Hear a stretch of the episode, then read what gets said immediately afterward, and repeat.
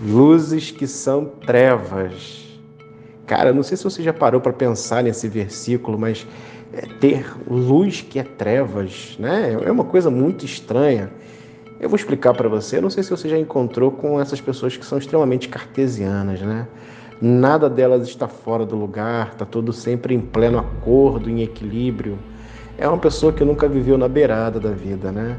Pessoas em que a família deu certo, em que todas as coisas funcionam, né? Que está sempre sorrindo, pelo menos nas redes sociais pessoas que não se atrasam, que não per perdem a hora, pessoas que não estão deprimidas, que para elas todos os dias está maravilhoso. É uma espécie de poliana, né? meio abobado e abobada.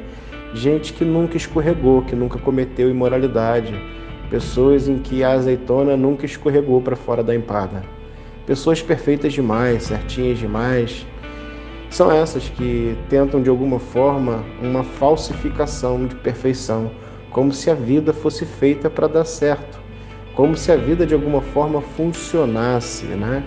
Como se a gente tivesse um manual que, uma vez seguindo o manual de regras, costumes, bons costumes, a vida desse simplesmente certo, a gente ligasse uma chave de ignição para que a vida funcionasse.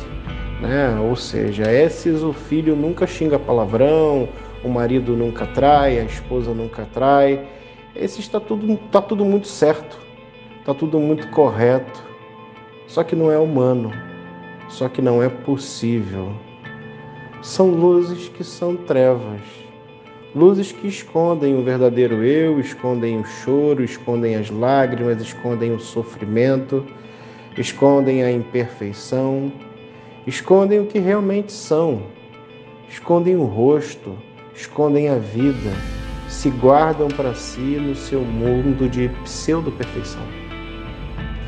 A Bíblia chama isso de luzes que são trevas. Luzes, características e adjetivos, né, coisas boas, mas que na verdade são falsificações da existência humana, falsificações de si mesmo. E por isso são luzes que são trevas. Esse conceito de plenitude moral, organizacional, esse conceito cartesiano de existir, como se tudo tivesse que funcionar, que dar certo, são luzes que são trevas. É gente que chegou perto de Deus e se tornou Deus. Não pessoas que chegaram perto de Deus e se humanizaram, assim como o próprio Deus fez em Cristo. É gente em que está tudo certo. É gente em que a família não persegue, é gente que não tem dificuldade para pagar os boletos e o cartão de crédito. Luzes que são trevas, não assumiram a sua condição de imperfeição, não assumiram a sua estadia nesse mundo de meu Deus, que de alguma forma faz com que a gente se torne cada vez mais instáveis. Esse mundo ele não desestabiliza, ele nos coloca numa rotação em que o nosso pé no chão não suporta a velocidade das coisas, em que a nossa mente não comporta a quantidade de informação e dor, em que a gente precisa, vez ou outra, agora no período da pandemia, em outros momentos também, mas agora pelos computadores, sentar frente a frente com um terapeuta para contar e tentar desembaralhar as nossas dores. Não seja a gente que transforma a luz em trevas, não tenha a luz que há em você como treva. Toda a sua humanidade, todos os seus erros, todos os seus intempestivos erros são parte da sua humanidade, daquilo que lhe compõe e tem um bocado de coisa para te ensinar.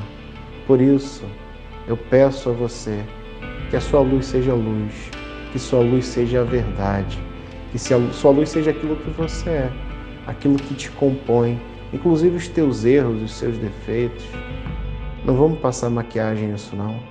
Vamos deixar isso como de fato é, para que Deus possa trabalhar em você e de fato você possa caminhar de acordo com aquilo que você é, não como uma falsificação, não como uma luz que se torna treva.